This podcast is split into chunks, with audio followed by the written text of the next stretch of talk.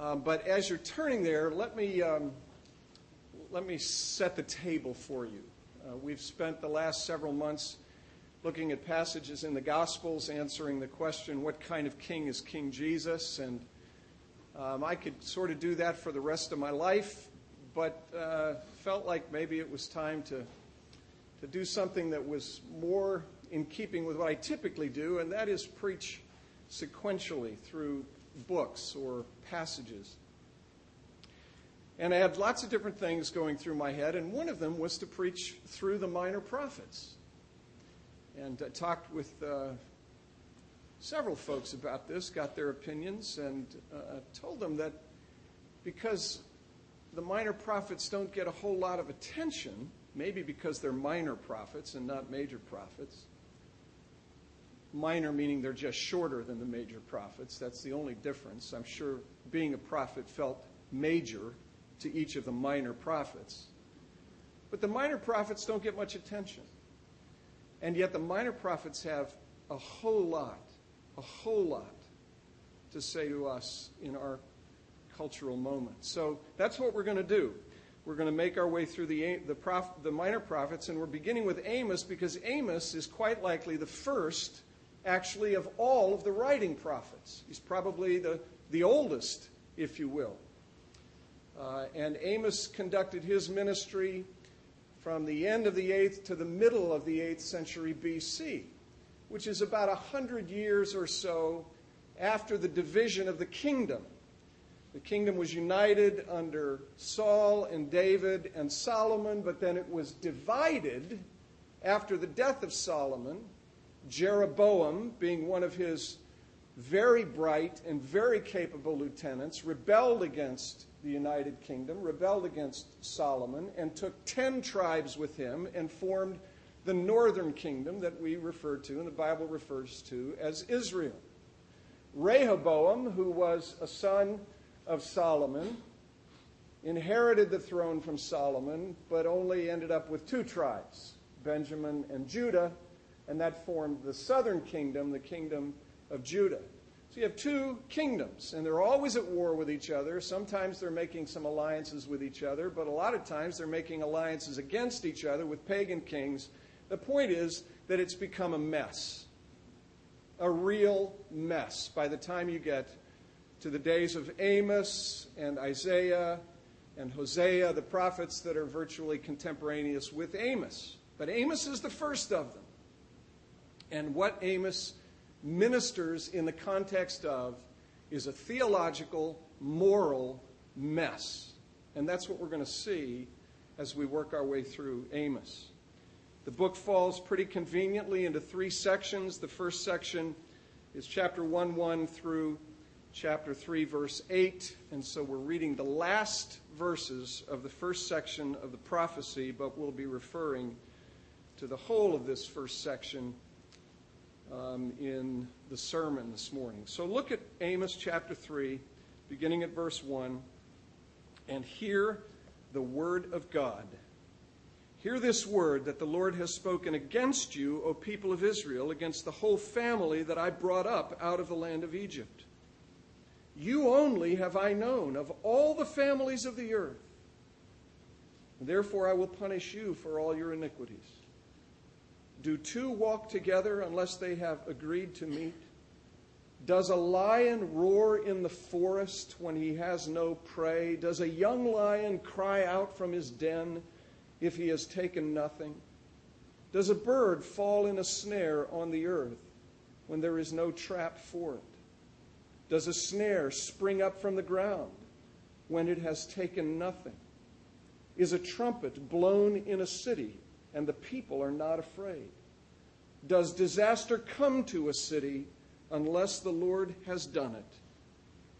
For the Lord does nothing without revealing his secret to his servants, the prophets. The lion has roared.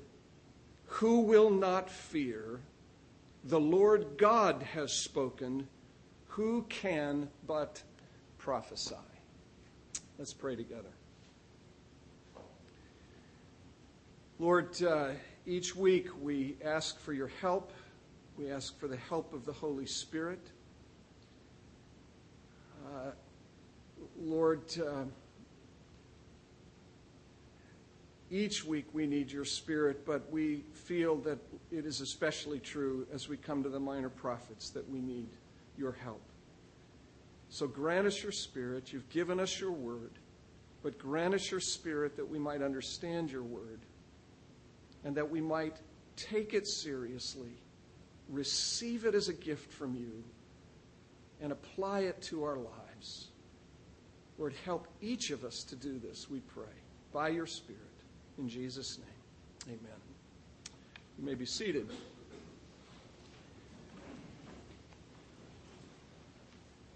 Now, here's an interesting thing.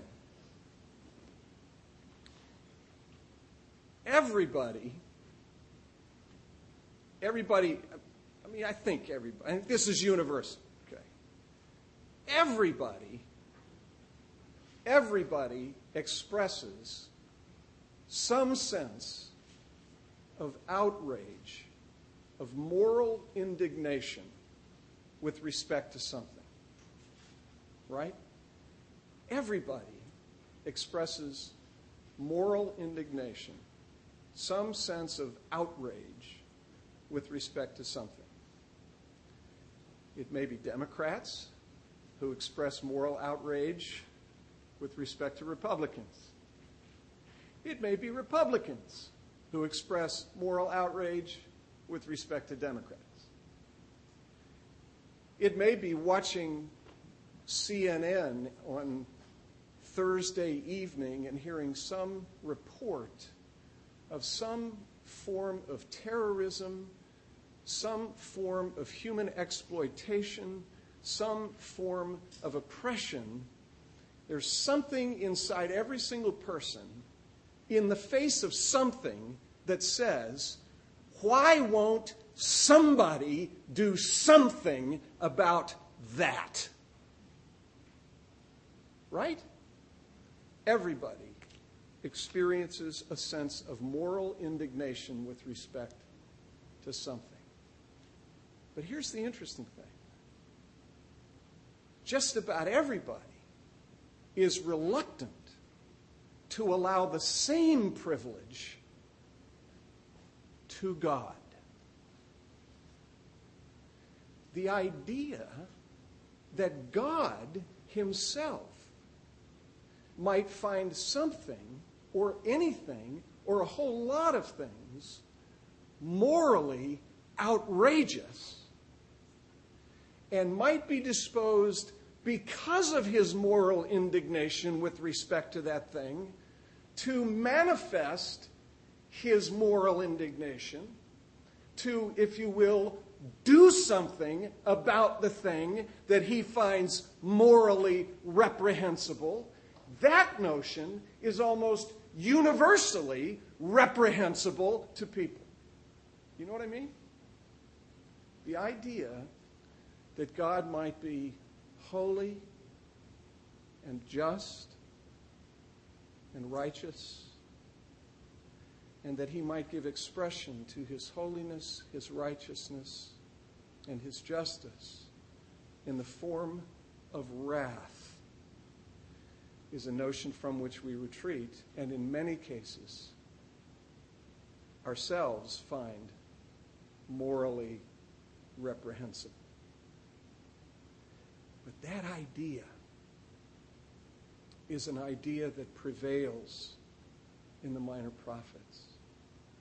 It isn't the only idea that prevails or you find very much present in the minor prophets. The prospect of restoration, the hope of restoration, you find equally present in the minor prophets. But frankly, folks, the hope of restoration never becomes a great and grand and glorious hope apart from the realities of God's holiness and righteousness and justice and the expression of his holiness and righteousness and justice in his wrath upon those things and indeed those people which and whom he finds morally reprehensible. Now, that's a tough one. It's a tough one to hear, it's a tough one to communicate, and it's a hard one for our culture to receive. But it is deeply embedded in the minor prophets and, in fact, the whole of the Bible. As you come to the prophet Amos, you come to a prophet who communicates very, very clearly the Word of God, which he received from God, concerning the sin of Israel and of the nations that surround Israel, including Judah. Eight times in the opening two chapters, the phrase recurs I will not revoke punishment. Or as the NIV has it, I will not withhold my wrath. Eight different times. Spoken first to Damascus, and then concluding, spoken to Israel. I will not withhold my wrath. Now, what are we to think about this? How are we to deal with this? Well, let me suggest three things. First, you have to face squarely what I've already suggested the reality of wrath, the reality of God's wrath. And then you have to think seriously about the reason for God's wrath, the reality of it, and then the reason for it. And then finally, among other things, you have to think seriously about the response to God's wrath, the reality of it, the reason for it, and the response to it. The reality of it first, it's an inescapable thing in Scripture. It is just there. Now, I suppose something has to be said here about what I believe and what we as a church believe about the Bible. We take the Bible seriously, we receive it as God's Word. We do not sit in judgment of it, but we seek to submit our thinking to its judgment of us. And when you come to something like this, it, we've, you got to start there. You got to start with what is a formative and foundational idea concerning the Bible. It certainly is a word that is conveyed through men to the people of God. But it is a word that comes from God to the prophets and the apostles. At the end of this section, Amos is in effect making that point. He's underscoring that point. He, he's given this word of judgment, this pronouncement that judgment is coming upon all of these nations Moab and Ammon and, and Edom and Judah and Israel. And if you're in one of those nations, you're going to ask the obvious question, right? Who are you and how do you know? What business do you have saying these things? And Amos is the first of the writing prophets, but not the first in the prophetic office, wants to underscore for his hearers that these words are not his words, but they are words that originate first with God who gave them to him. And so in verses 2, verse 3, I'm sorry, verse 3 of chapter 3, and through verse 6, he strings together seven cause effect questions that are there to illustrate this point, this fact, that God never does anything without first revealing what he is going to do through his prophets. That's what you see in verse 7. God doesn't do anything without first disclosing what he's going to do. If you go all the way back to Genesis, in the first two chapters of Genesis, the creation, before the fall. And before you would think, well, now we've had the fall, everything is a mess, everything is cracked, everything is broken, Humpty Dumpty's fallen off the wall, nobody can put him back together, then you need a word from God. That's not the first time you need a word from God. In the creation, God speaks to the man and sets the limits, the boundaries, describes and defines for him what obedience is to look like and what disobedience will result in. You see, you understand? God never does anything without first communicating to those whom he loves, to his people, what it is that he is going to do. And that trajectory established in Genesis 1 and 2 continues through the whole of Scripture. That's a wonderful thing. That is a wonderful thing. This culture is filled with people from tarot card readers to various other kinds of prophets of all kinds, not just people who are the Jeane Dixon types, but economists and politicians and sociologists and everything else. People who are in the business of projecting and predicting what's going to happen. And people read and listen to this stuff, and you know they flip from one thing to the other and to the next and to the one after that. But you see, Christianity embraces the idea that a real God is really there. He is a personal God who thinks and who communicates, and he never does anything without first telling us what he's going to do. That's a beautiful thing. That's a phenomenal thing. We don't live in what one Christian theologian described as epistemological darkness.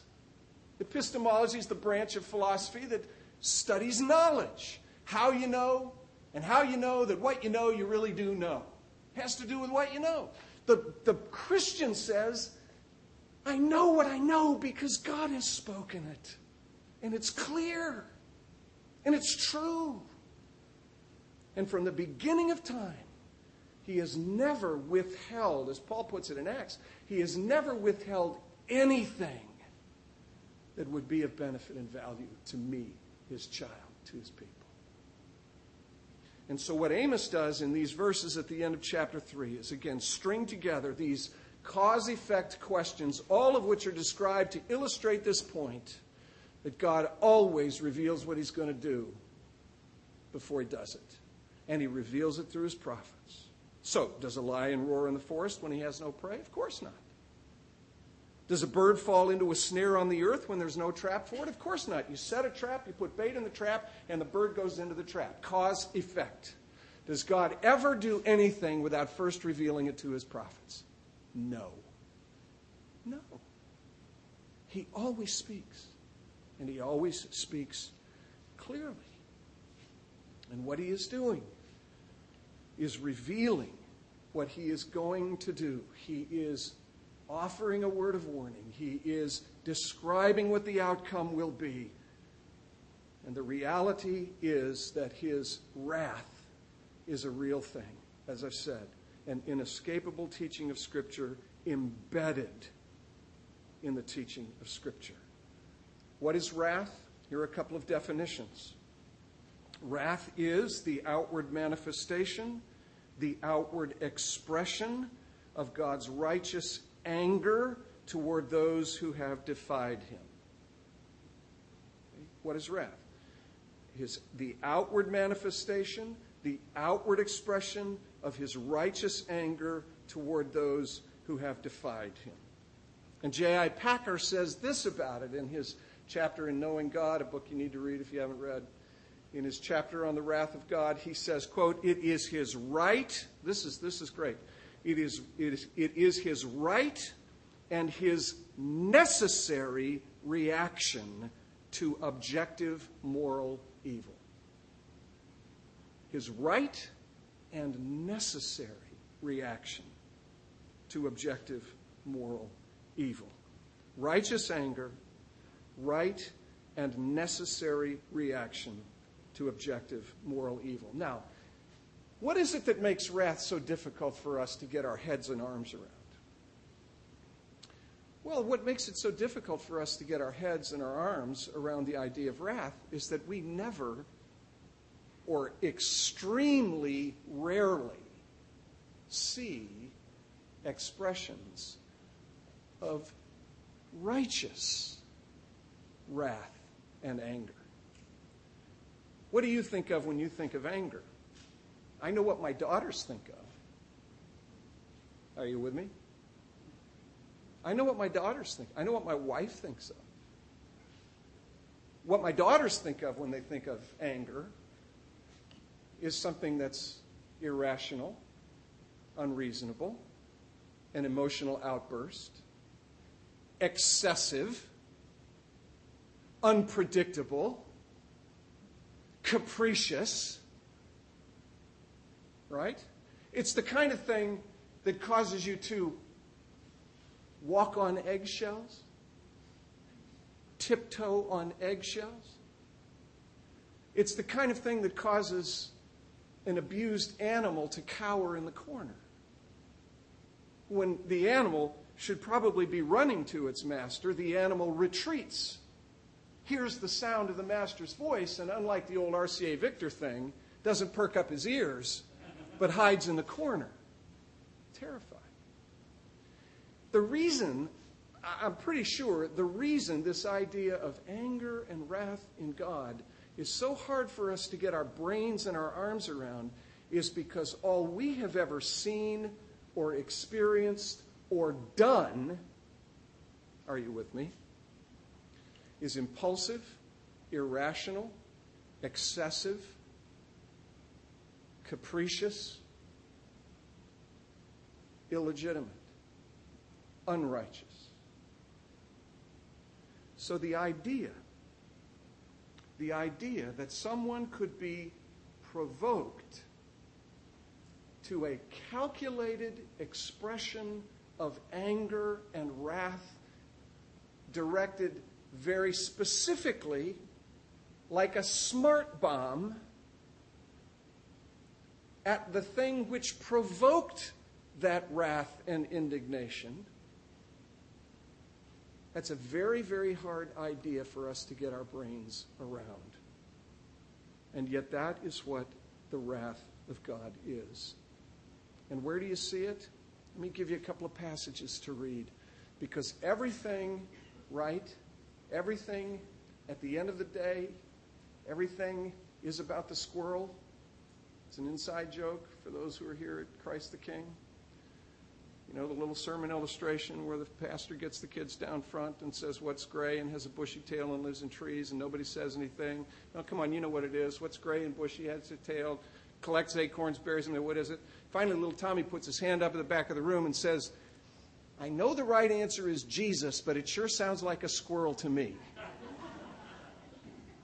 because everything at the end of the day, everything hones in on Christ. Where would you go to find a clear demonstration of a calculated response to evil and unrighteousness. John chapter 2 or Mark chapter 11, Jesus cleansing the temple.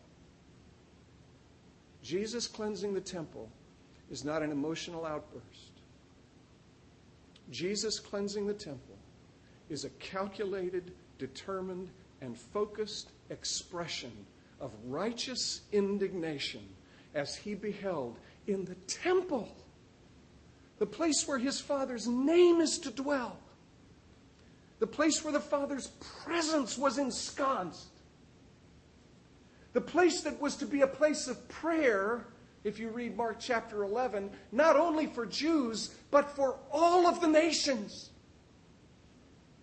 And Jesus comes into the temple, and what does he see? He sees oppression, he sees extortion, he sees the Gentiles being moved out of the Gentile courts so that the traders can set up their tables and sell their sheep and their doves so that the in group, the people that has enough money, the people that has the right religious standing, can come into the temple, buy the sacrifices, and be assured in their minds before God that they're accepted. And Jesus says, no. And when he encounters it in a calculated, focused, determined expression of moral outrage and indignation, he makes a cord, he makes, he makes a whip of cords, and he drives them all out of the temple. We've talked about this the last couple of weeks at the refuge. The temple was a big place It was not a small room. It was not one or two tables. It was not a couple of guys off in a corner engaged in some extortion. It was money, money lenders who were lending at exorbitant cost. It is tradesmen who were selling it at exorbitant cost.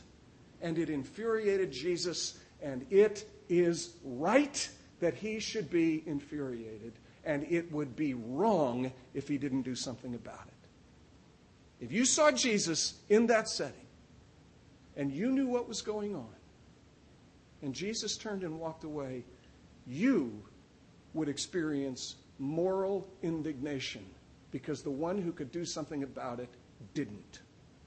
But he did. And it was right,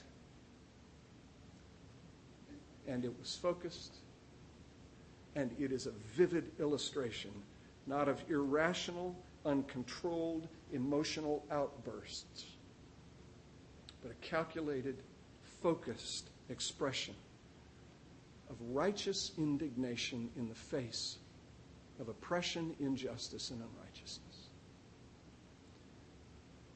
Now, that's the reality of it. I'll give you some passages. You can read these passages Old Testament passages, New Testament passages. I'll just tell you that wrath is not a characteristic of God in the Old Testament that he jettisons when he becomes the incarnate God of the New Testament. Old Testament God's a God of wrath and judgment, New Testament God's a God of love and grace. Not true. One God. I'll give you passages so that you can read on your own. Nahum one of the minor prophets we will look at, Nahum 1, verses 2 through 8. God pursues his adversaries.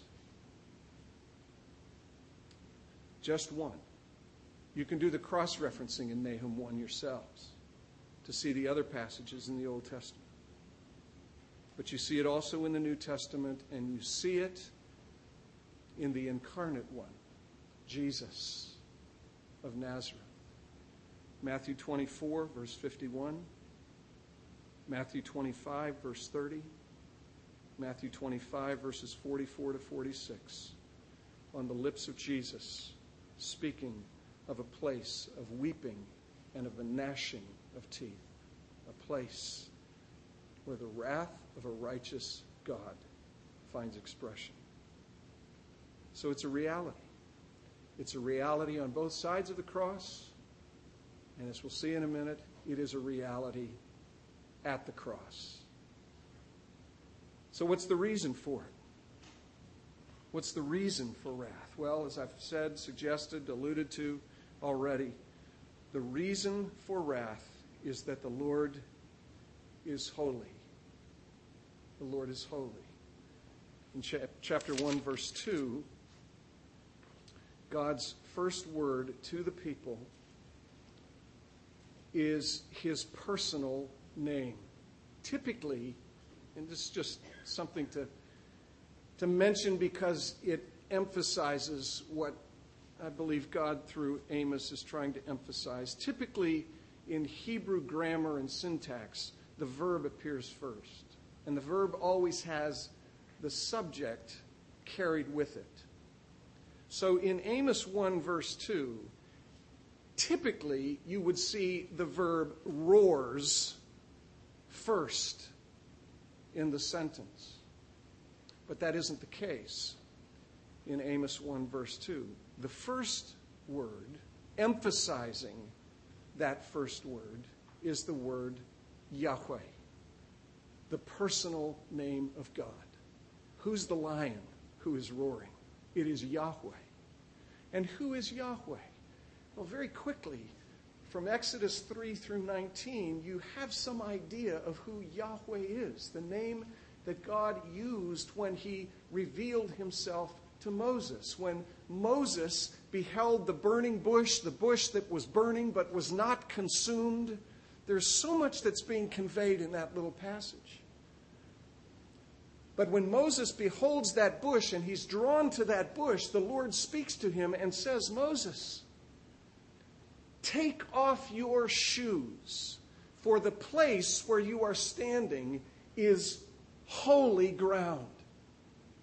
Now, what is it that makes that particular bush and that particular piece of dirt holy? It is the presence of the Holy One of Israel. There's the fire. There is the word to Moses take off your shoes. This is a holy place. And over the course of the next 16 chapters, God describes himself further and more fully as the Holy One of Israel, and then acts as the Holy One of Israel, and brings the nation to Mount Sinai in Exodus chapter 19, where he weds them to himself and tells them that he wants them to be a kingdom of priests and a holy nation. And then he sets a fence around the base of the mountain. Do you remember? And nobody can pass the fence. Why? Because God, who is a consuming fire, comes down in fire on the top of the mountain and reiterates what was said at Exodus chapter 3 I am holy. And nothing impure or unclean can go through or around or over that fence. Because if something unclean crosses that fence, what will happen to it? It'll be consumed, it'll die, it'll be destroyed. What is being conveyed through Moses to Israel? Yahweh is saying these things, the Holy One of Israel, and he is coming to address the unholiness that is in Israel and Judah and Edom and Ammon and all of the rest of the contiguous countries. He is the Holy One of Israel. What does fire do? Fire purifies, doesn't it? Fire consumes what is impure. In Isaiah chapter 6, who fly around the throne of God? The seraphim, right? What is their song? Night and day, forever and ever. Holy, holy, holy is the Lord of hosts. Heaven and earth are full of his glory. Seraphim comes from the Hebrew verb that means to burn.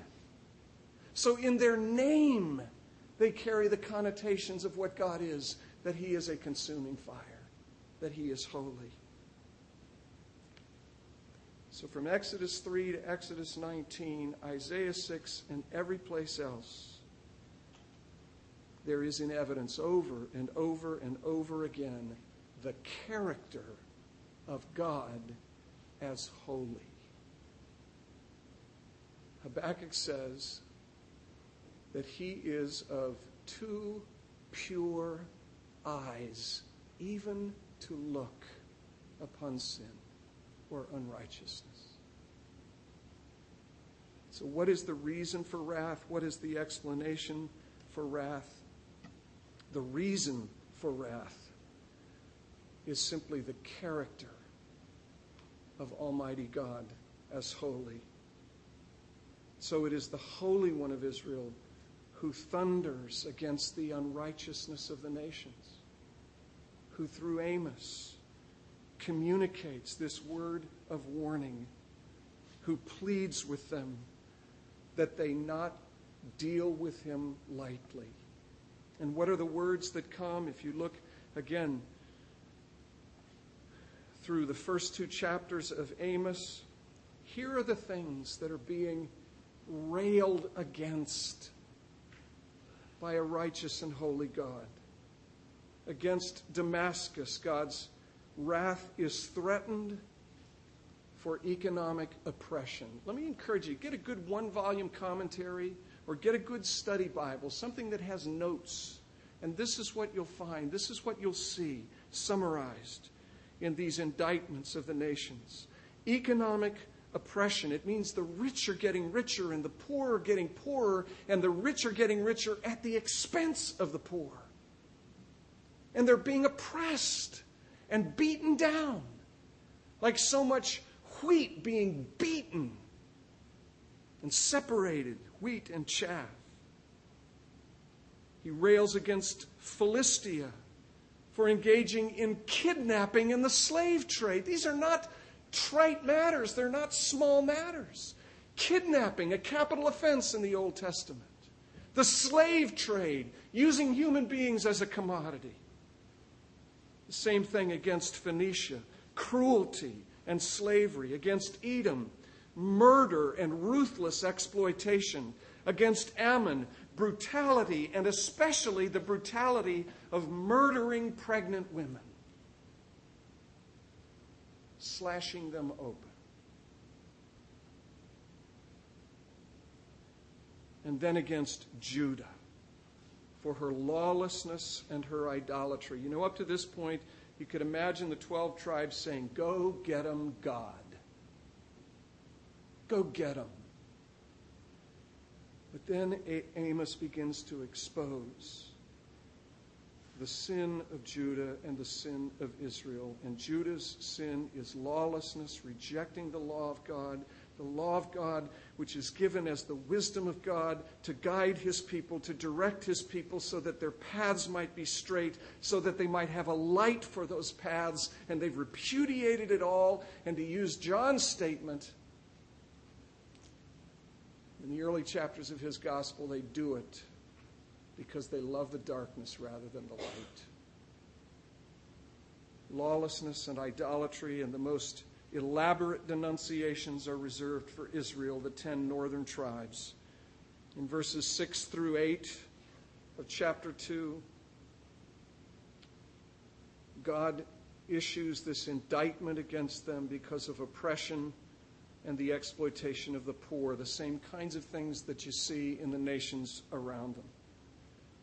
He indicts them for their sexual perversions, sexual perversions which are coupled with religious acts. Marrying, sexual perversion, and purported worship of God, like the Temple of Diana or something like that. And then in verses 9 through 11 of chapter 2, he rebukes them, he warns them, he delivers this indictment against them. An indictment that comes because they have forgotten the grace of God. They've repudiated his grace. Verse 9, it was I who destroyed the Amorite. Verse 10, I brought you up out of the land of Egypt. I led you 40 years in the wilderness, and I brought you to a land, the land of the Amorites. And if you remember the stories, it's a land where they didn't build cities and they didn't plant vineyards, and there were these great and strong cities and these fruitful vineyards, and they didn't labor for a bit of it. All of it is given as a gift of God and evidence of His grace, and they've repudiated all of it. They've forgotten the grace of God. In verse 11, they have repudiated the gift of prophets who continue the tradition that is across the life of the nation the tradition of bringing the Word of God so they would know His truth and live in its light. And so God, through Amos, is telling them wrath is coming because of idolatry and perversion and because you have preferred idolatry and perversion over grace and blessing. And it is the holy God of Israel, not a capricious God who's doing this, but a God whose wrath is a right expression of his moral outrage at unrighteousness. So, that's what wrath is. It is real.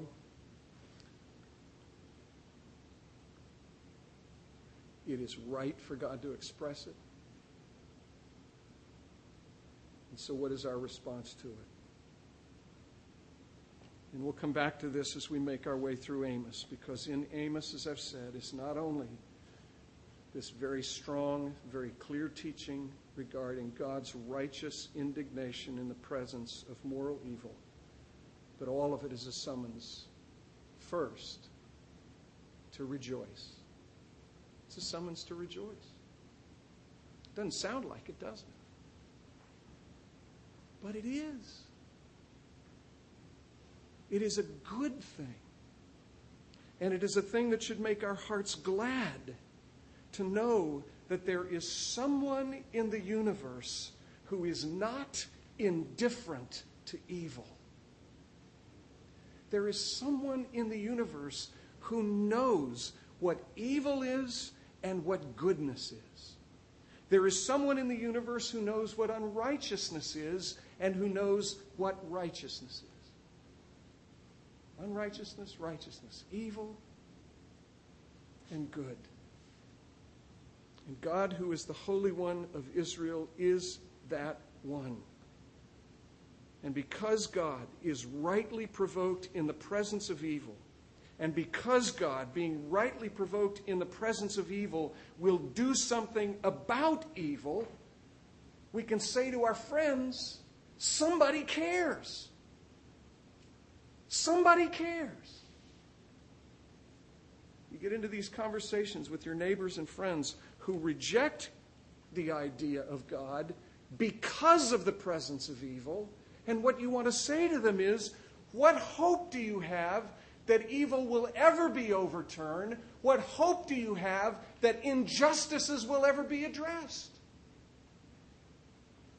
And it should be a thing that causes us to rejoice to say there is a righteous God in the universe who cares about injustice and who will address every injustice. So the first motion of my heart is to rejoice until I remember that I too am among the evil ones. And when I am honest with myself and I look at myself and I acknowledge that I am a confused and disordered mess, just like Israel and Judah and Ammon and Edom and all of the rest, it should move me to repentance. Not arrogance as a Christian, not pride as a Christian, not thinking I'm better than somebody else as a Christian. It should humble me before Almighty God, which then should move me again to rejoicing because at the cross, God has dealt with all of my injustice and unrighteousness. So, what is the response to this? I do think the response is to rejoice and to repent. Rejoice that there is a God who cares. Repent over my own evil and wickedness. And rejoice that God has done something about my corruptions, my unrighteousness at the cross of his Son. Let's pray together. Father, thank you. Thank you for this. It's hard. We struggle with it. But we thank you that you are the holy God of Israel and you are not indifferent to moral evil. And you are not inactive in the face of it. But you do deal with it.